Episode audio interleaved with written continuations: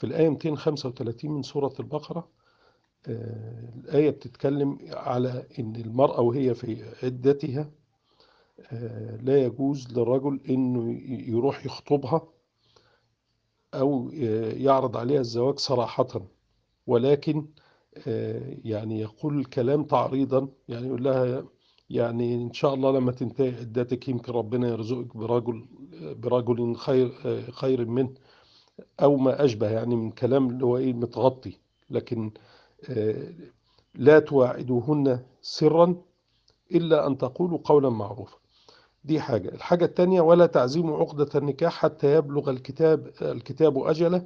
يعني ما روحش أتجوزها في السر ولا أواعدها آه، إيه تعالي يعني نتجوز في فترة العدة كده آه، في السر لأن الله يعلم ما في أنفس ما في أنفسكم فاحذروه